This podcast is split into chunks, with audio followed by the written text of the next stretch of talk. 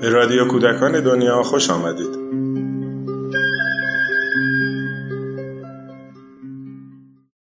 سلام با تأسیس کانون پرورش فکری کودکان و نوجوانان در سال 1344 بسیاری از هنرمندان، نویسندگان و شاعران برای همکاری با کانون دعوت شدند.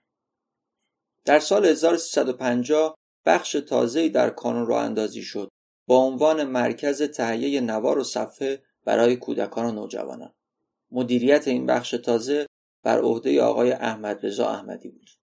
در سالهای مدیریت ایشون بر این بخش مجموعه صوتی غنی منتشر شد شامل قصه ها و آوازها و صدای شاعران در رادیو کودکان دنیا این گنجینه غنی رو با شما به اشتراک می‌ذاریم 嗯。嗯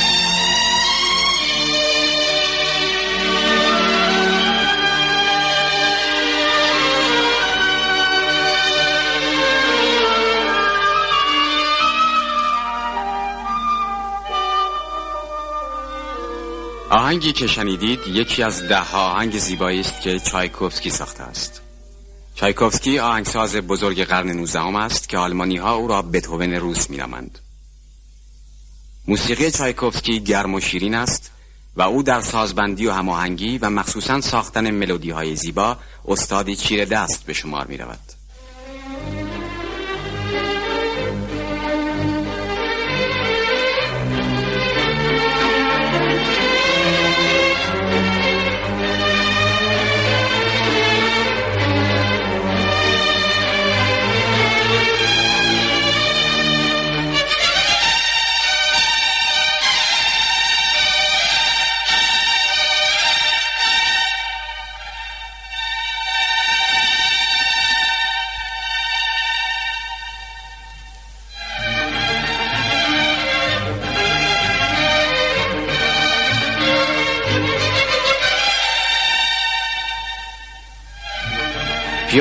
چایکوفسکی در هفتم ماه می 1840 در شهر کوچک وودکینگز به دنیا آمد. پدرش کارشناس معدن و مادرش ساده فرانسه بود. پیوتر کوچک آنقدر افسرده و حساس و زودرنج بود که پرستار فرانسویش فانی او را کودک بلورین صدا می‌زد. پدر و مادر چایکوفسکی به علت بیعلاقگی به موسیقی نتوانستند ذوق موسیقی او را پرورش دهند. اما پیوتر کوچک موسیقی اندوهناک دونیزتی و بلینی را که از اپرا سرایان مشهور ایتالیا هستند دوست می داشت یک شب پرستارش او را در حال گریه دید. کوچولو چرا گریه می‌کنی؟ این صدا این صدای ساز. کدوم ساز؟ هر کسی ساز نمی‌زنه. صداش صداش تو سرمه خواهش می‌کنم به من کمک کن که این صدا از سرم بیرون بیاد.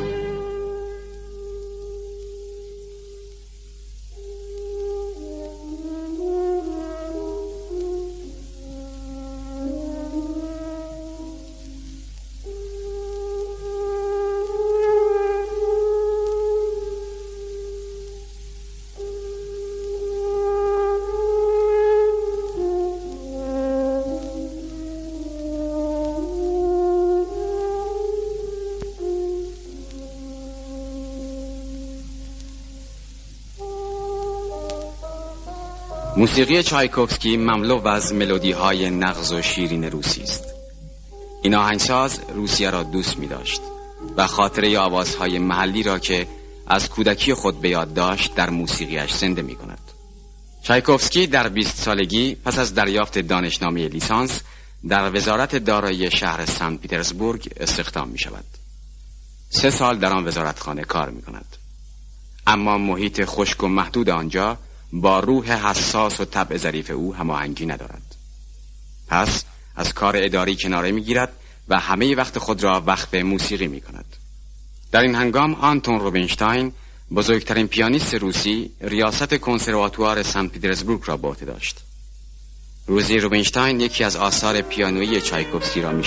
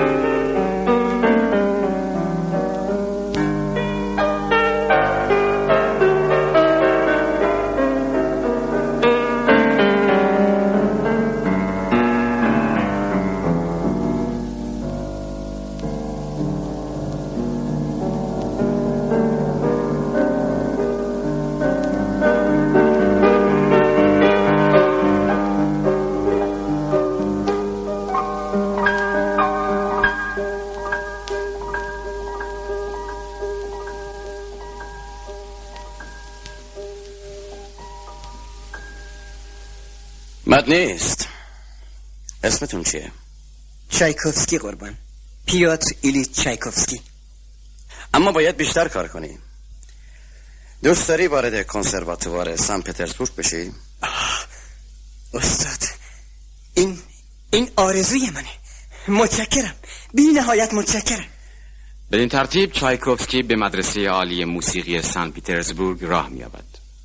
و در ژانویه سال 1866 دوره آن را با درجه ممتاز به پایان میرساند. از آن پس به سمت استاد در کنسرواتوار مسکو که ریاست آن را نیکولا روبینشتاین برادر آنتون روبینشتاین به عهده داشت به تدریس هارمونی در موسیقی می‌پردازد. استاد جوان که در این زمان 28 سال داشت با وجود کار طاقت فرسا و حقوق کم به تصنیف دو اپرا و اولین سمفونی خود که رویاهای زمستانی نام دارد می‌پردازد.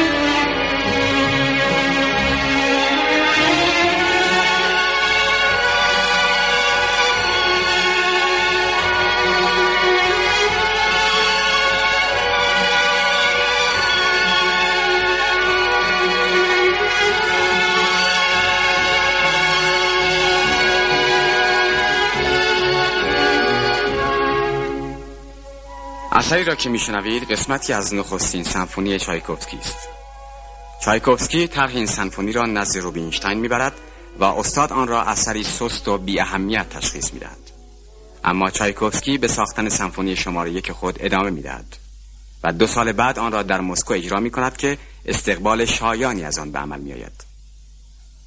در بهار سال 1868 گروهی از خوانندگان فرانسوی برای اجرای کنسرت به مسکو می روند. چایکوفسکی در میان خوانندگان به دزیر آرتو خواننده سوپرانا دل میبازد. اما این عشق به ناکامی می انجامد. سال 1874 چایکوفسکی به نوشتن اولین کنسرتوی خود کنسرتو برای پیانو و ارکستر می‌پردازد و با دلی لبریز از شادی نزد روبینشتاین می رود ببینید استاد چی نوشتم؟ اعتراف می‌کنم تا به حال اثری بهتر از این نساختم. این کنسرتو رو به شما تقدیم کردم. ممکنه پس از تموم شدن اون رو اجرا کنید؟ بسیار خوب.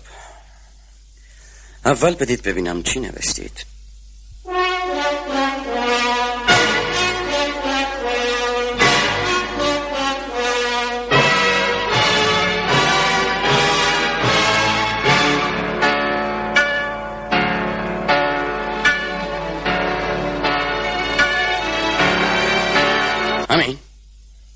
شما به این میگید موسیقی؟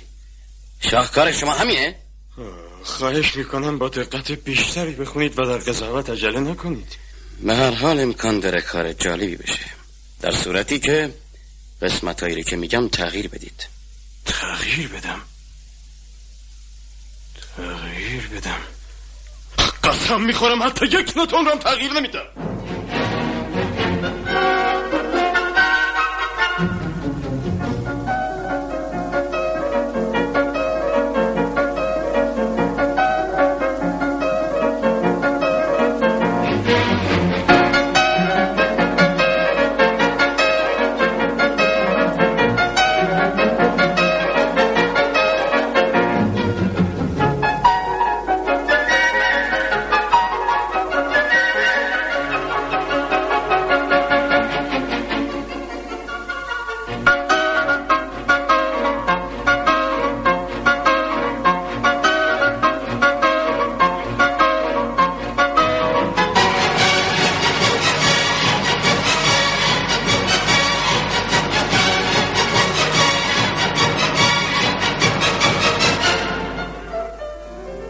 چایکوفسکی با خشم تمام نسخه کنسرتو را از دست روبینشتاین بیرون می کشد و نام او را از بالای صفحه پاک می کند و سپس آن را به پیانیست دیگری به نام هانس فون بولو که در اروپا شهرت و موفقیت بسیار داشت تقدیم می کند.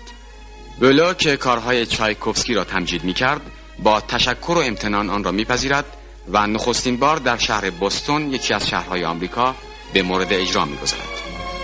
هانس فون بولو با اجرای این کنسرتو چایکوفسکی را به طرز شایسته‌ای به مردم آمریکا میشناساند. در این وقت بیوه زن ثروتمندی به نام نادژدا فون مک بر سر راه چایکوفسکی قرار می‌گیرد. این زن یکی از دوستداران پرشور آثار او بود. هنگامی که روبینشتاین به مک پیشنهاد می کند چند قطعه موسیقی به چایکوفسکی سفارش دهد نه تنها از این پیشنهاد خوشنود می شود بلکه تصمیم می‌گیرد با پرداخت سالی شش هزار روبل از چایکوفسکی حمایت کند. از آن پس چایکوفسکی با کمک های مالی این زن در نهایت رفاه به تصنیف موسیقی و سفر به کشورهای اروپایی می‌پردازد. قطعه کاپریچیو ایتالیان یکی از ساخته های مشهور او در سفرش به ایتالیا است.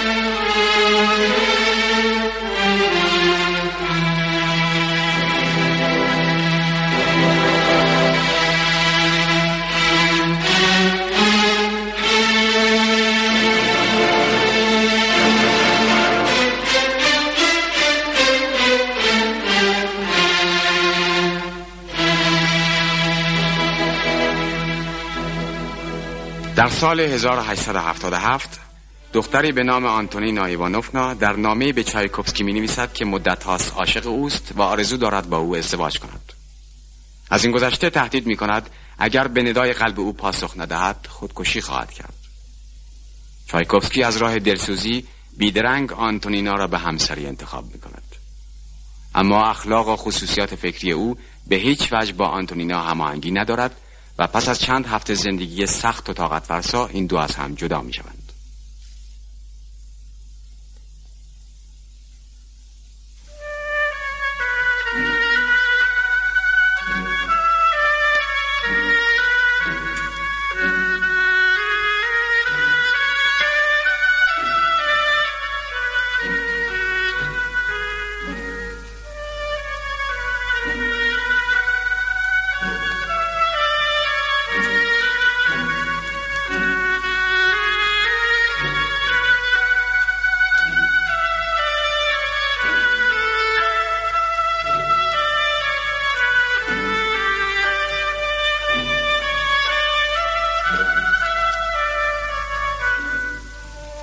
چایکوفسکی در نامه‌ای به یکی از دوستانش می نویسد آدمی زیر پنجه سرنوشت گرفتار است.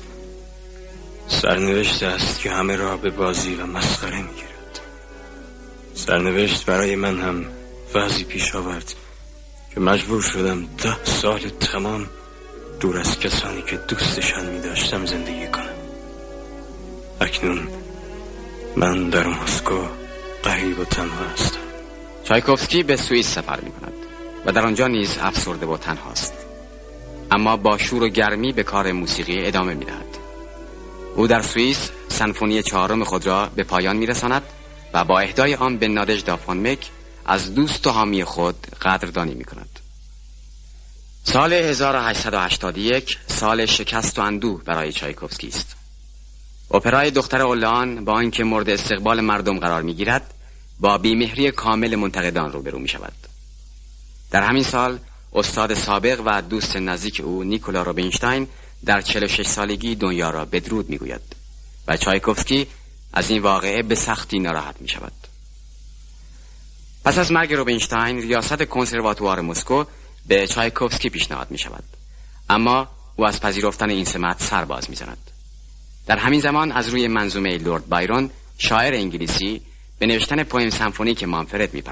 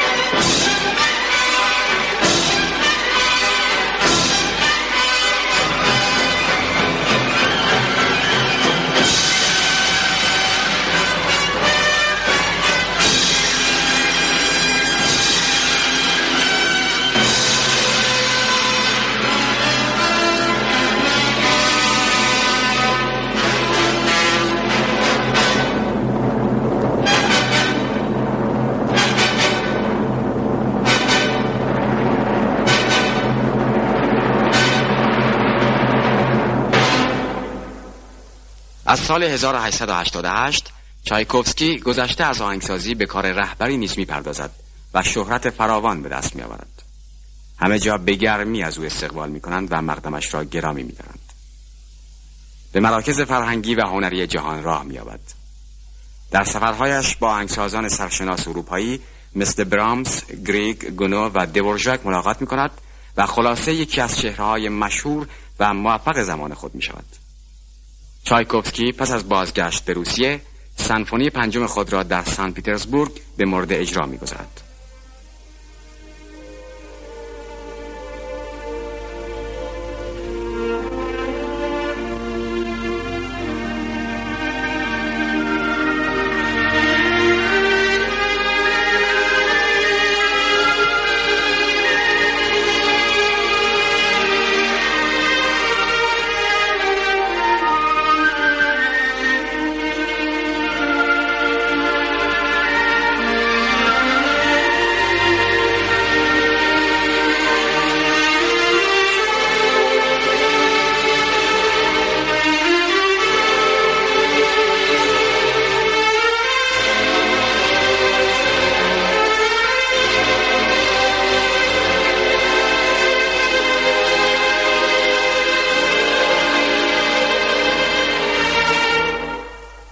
از سنفونی پنجم به گرمی استقبال می شود اما این پیروزی به دل سرد و افسرده چایکوفسکی گرمایی نمی بخشد در نامه به مادام فون مک می کار من دیگر تمام شده است. بله مردم سمفونی مرا دوست دارند. اما من می‌دانم که تحسین و کف زدن های آنها خاطر موفقیت کارهای گذشته من است. آنها فقط از راه ادب و حفظ ظاهر وانمود می کنند که سمفونی مرا دوست دارد. در حالی که در این اثر هیچ چیز تازه نیست. اما سمفونی پنجم یکی از مشهورترین و در این حال از برجسته ترین کارهای ارکستری چایکوفسکی است. در برنامه کنسرتی که چایکوفسکی در اروپا ترتیب می‌دهد سمفونی پنجم را در هامبورگ به مورد اجرا می‌گذارد. در این کنسرت برامس آهنگساز بزرگ آلمانی نیز حضور داشت. سال 1890 فرا می‌رسد. چایکوفسکی که اینک پنجاه ساله است به تنظیم ارکستر باله زیبای خفته می‌پردازد.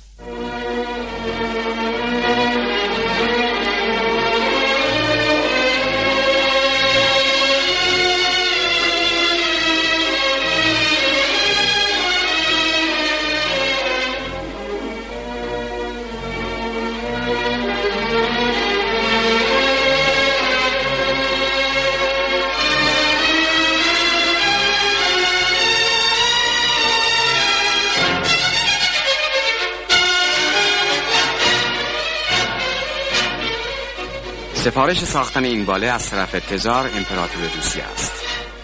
چایکوفسکی که خود از این اثر راضی و به آن امیدوار است آن را در حضور تزار اجرا می کند اما از این اثر زیبا و بدی آنچنان که باید ستایش نمی شود چایکوفسکی افسرده به تصنیف اپرای بی بی پیک می پردازد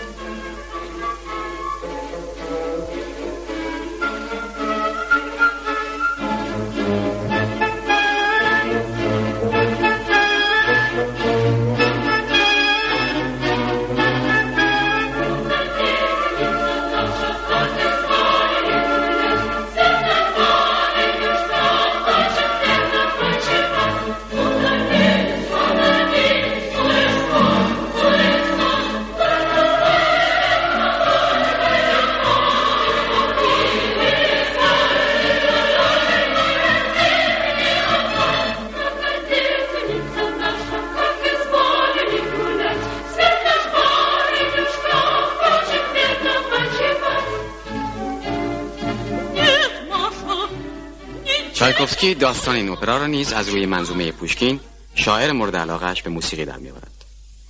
استقبال گرم و صمیمانه مردم از اپرای بی بی پیک شادی دلپذیری برای چایکوفسکی فراهم می کند اما دیری نمیگذرد که این شادی و امید به اندوه و ناامیدی بدل می شود در این هنگام مادام فون مک رابطهاش را با چایکوفسکی می و کمک های مالی خود را قطع می کند چایکوفسکی سیزده سال با نادژدا فون مک رابطه دوستی داشت.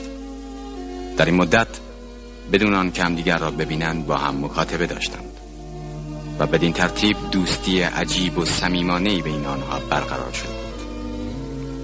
از آن پس چایکوفسکی با بدبینی هرچه تمامتر به جهان پیرامون خود مینگرد و به خاطر ضربه مهلک و کشنده‌ای که به او وارد می شود در مدت کوتاهی به صورت پیرمردی سال در میآید از آن پس چایکوفسکی برای تأمین گذران زندگی به کار رهبری ارکستر ادامه می‌دهد. اما این کار احتیاجات مادی و هزینه سفرهایش را تأمین نمی کند تا آنکه جهت اجرای چند کنسرت به آمریکا دعوت می شود در راه این سفر خبر مرگ خواهرش را می شنود و با دل پر از غم به مقصد خود نیویورک می رسد در اولین شب اقامت خود در آمریکا به خاطر مرگ خواهر و تنهایی ساعتها می گرید.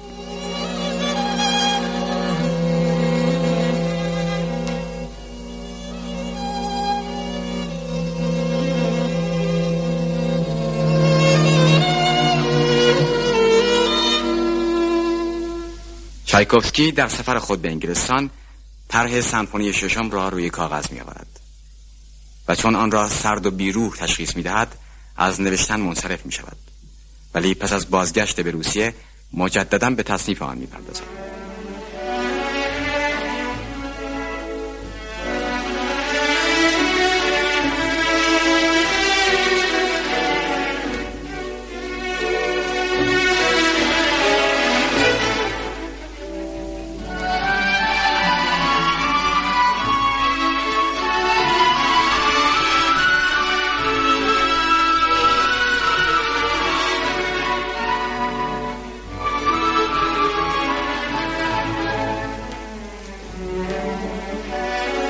چایکوفسکی در نامی به برادرش راجع به سنفونی ششم می نویسد اکنون که به تصنیف سنفونی ششم پرداختم نمی‌توانم خیالم را لحظه ای به کار دیگر معطوف دارم.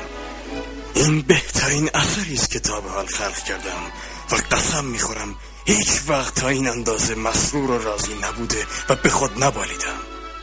در نامه دیگری به یکی از دوستانش می نویسد سانفانی ششم را بدن جهت از بهترین کارهایم می‌دانم که در آن توانستم احساسات درونی خودم را بیان دارم. من این اثر را بیش از همه آثاری که تا به حال نوشتم دوست دارم.